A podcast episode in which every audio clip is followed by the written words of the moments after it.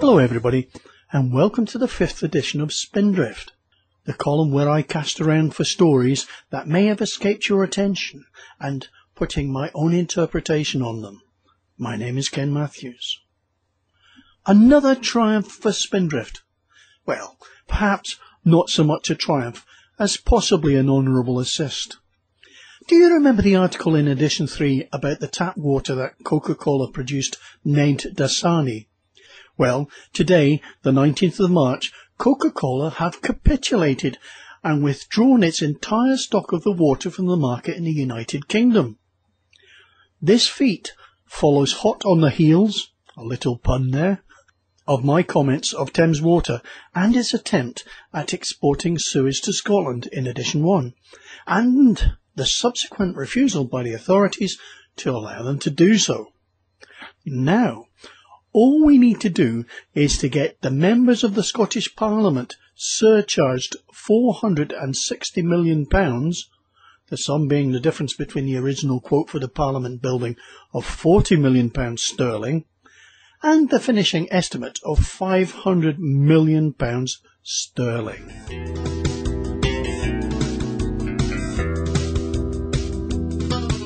Spindrift is still shaking his head in disbelief at the apparent stupidity of some people this week. Case one.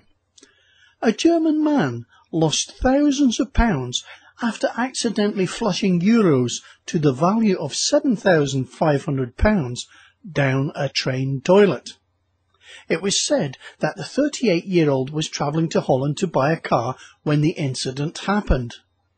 The money apparently slipped out of his pocket and into the lavatory bowl. Okay, okay, I can see that. Well, not really. Something like ten thousand euros has to be a fair bundle of cash. Now, how do you not notice something like that in the bowl as you flush? Had it been Spindrift's cash, my hand would have followed it down the bowl. The upshot of the story is a guard on a following train was able to collect around two thousand five hundred pounds at the scene, which he handed it into police, and the unlucky German was able to collect a further six hundred pounds himself before being ordered away from the tracks for safety reasons. Case number two. A man who tried to give his pet Rottweiler cleaner breath by brushing its teeth is recovering in hospital. Police said that the sixty-year-old ended up being badly bitten and was lucky to survive. The man said, "I can't understand it. I even used a special canine toothbrush I bought at the pet shop and I thought he wouldn't mind." The man went on to say he was only able to save himself by playing dead and making his body go limp, at which point the dog let go and went back to its kennel. I know children that do that to their parents when it's time to brush their teeth and go to bed. Case number three. Now, this story does not quite fit into the current discussion, namely stupidity, but it does get an honourable mention for the forbearance shown by the unfortunate concerned. The actor Jim Caviezel was filming a very sexy love scene in bed with the actress Jennifer Lopez, a very beautiful actress who has won many awards for her looks, including the title of Rear of the Year. It appears that particular award referred to her pert bottom. Jim called a stop to the scene when he discovered, to his absolute horror, that Jennifer was stark naked under the sheets. She had nothing. She was bare, as naked as a jaybird, to paraphrase a song. He immediately insisted that Jennifer put some clothes back on because he didn't want to offend his wife Kerry. I can understand that. An astonished Jennifer Lopez ended up filming the rest of the scene wearing both her bra and a pair of knickers, to the disappointment of the rest of the cast and the technicians. I take my hat off to him in admiration at his fortitude, as they say in show business. It's a dirty job, but somebody's got to do it.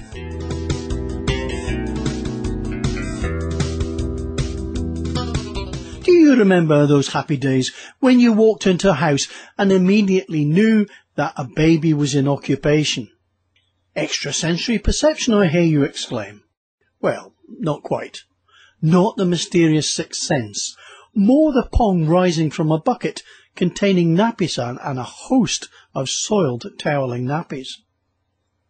I can sense bewilderment on the faces of listeners who have never had or even heard of the delights of undoing a nappy and cleaning the offending bum, before rinsing the nappy off and placing it in the ever-present bucket.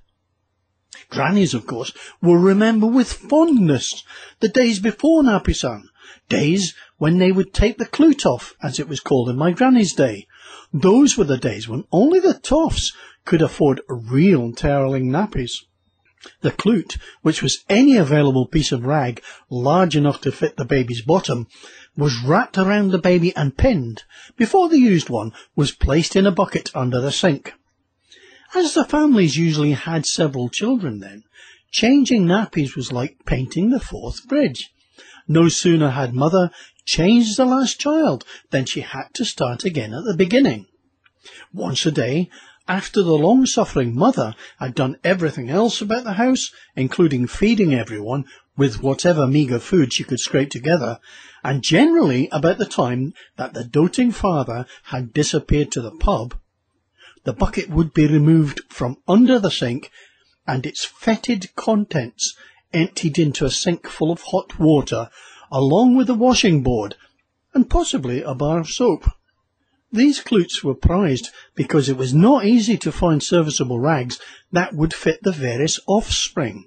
Thus, mother would happily hum to herself as she slaved up to her armpits in brown floating bits, trying to get the clutes clean enough for the next day's use. Just about the time she finished the washing, father would reel in, having been thrown out of the pub at closing time, and mother would hang the washing on the line that hung from the ceiling. If she was lucky, she'd be able to have a cup of tea and damp down the fire before the imperious voice of father would command her to, "Come to bed, woman. I need a cuddle." Nowadays, of course, the babies run around with disposable nappies on, and when the mothers see a green aura rising from their cherished offspring, they hold their breath, take the nappy off, and scamper to the bin with the antisocial article at arm's length. Disposable nappies certainly have proved to be a boon to modern mothers, but not for much longer if the Deputy Environment Minister Alan Wilson has his way. Mister Wilson was talking at the second Scottish National Nappy Conference at Stirling. Stop giggling at the back. Have you never heard of it? You surprise me. This is one of life's fun events. At any rate, he wants you modern mums to go back to using toweling nappies and stop filling up all the landfill sites with your putrid disposable ones. Yes, I can hear you argue. Those used nappies will enrich the soil and encourage plant growth. Well, let me tell you this. The government have allocated six hundred and fifty thousand pounds to return you to the days of Napisan. There is one consolation. They can't return you back to the washing board and bars of soap. Or can they?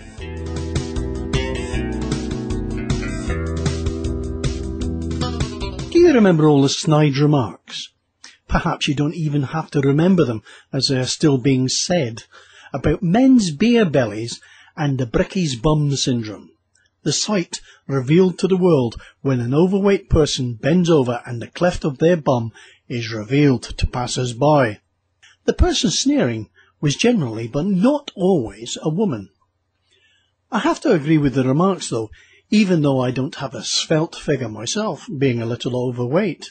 Okay, a lot overweight. A beer belly is not an attractive thing. Mountains of flesh hanging over a belt, being exposed to all and sundry with a too small t-shirt on top, accentuating the heaving mass. Such a sight invariably draws looks of revulsion from girls pointing at the offender. Then they go on their way commenting how disgusting it all looks. Well, Spindrift has noted for quite a while now although I have hesitated to comment about it before, about the latest fashion for pregnant women. They waddle about the town, looking exactly like a fat man, with his beer belly exposed, hanging over the top of their trousers, with a too small t-shirt on top, accentuating the heaving mass. When they bend over, they expose their bricky's bum, with a piece of string that passes for underwear. Not a pretty sight, and I simply mention it in the spirit of equality.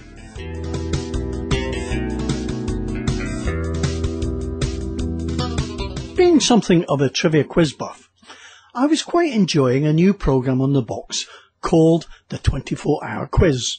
A harmless piece of fun where contestants get into a quiz board, which is an enclosed set, and win money by answering questions, the blurb says, for twenty-four hours a day. That's not strictly speaking correct, as the contestants get to have some uninterrupted sleep. Of course, the producers also supply huge quantities of booze in the hope that indiscretions might occur. To nobody's amazement, booze-fueled rashness did take place, and that's where Spindrift takes issue with the programme, because it appears to me that sexual discrimination is taking place big time. A male stripper was one of the contestants and was very successful, even if he was self-centred. This drew shrewish comments from the other contestants who detested his success because he was never at risk of being deposed. Their comments were highlighted by the producers of the show and they replayed them over and over, slanting the programme such that the stripper became a figure of hate by the viewers. This preyed on his mind because it was obvious he was an intelligent man, and he drank too much alcohol and ended up kicking a wall in frustration. He was promptly thrown off the set. So what's that got to do with sexual discrimination, I hear you cry? Well, after he got booted off the set, we had three girls in the quiz pod, and one of them decided to seize the opportunity to gain some publicity for herself. First thing in the morning, she bared her breast to the camera. The quizmaster got her to do it again, and for the rest of the day they showed highlights of her doing it again and again and again, ad nauseum, egging her on to do it again, and of course she obliged. Now all this was before the watershed of nine o'clock in the evening. They kept showing the footage, albeit with her nipples grayed out, over and over, at every opportunity they got. Now, if that is not sexual discrimination, I don't know what is, as there was no talk of throwing her out.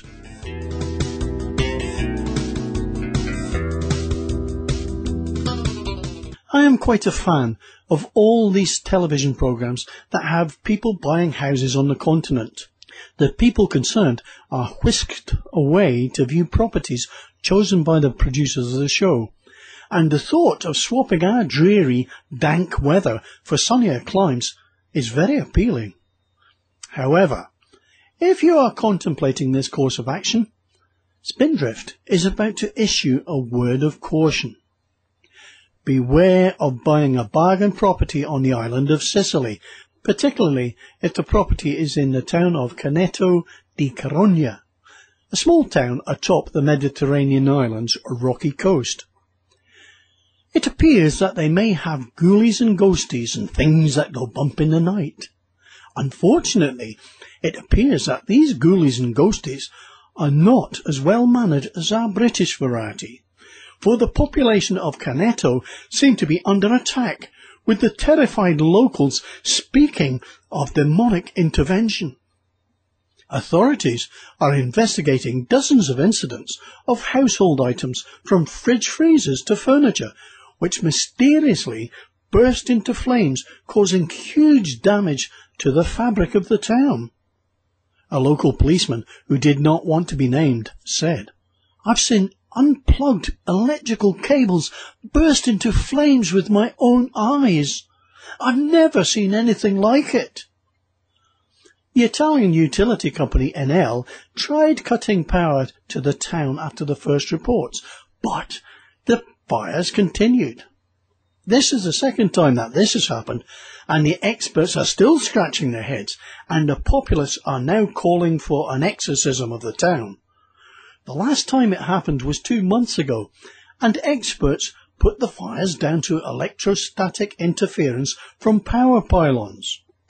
When the locals returned to their houses just a month ago, the whole thing started up again, with disconnected fuse boxes bursting into flames, car central locking blocking up, as well as mobile phones catching fire. Spooky or what? You have been warned.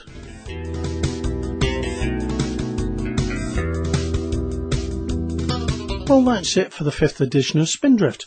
So, from my lofty eyrie on top of the Forth road bridge, I will keep my eye out for more gossip.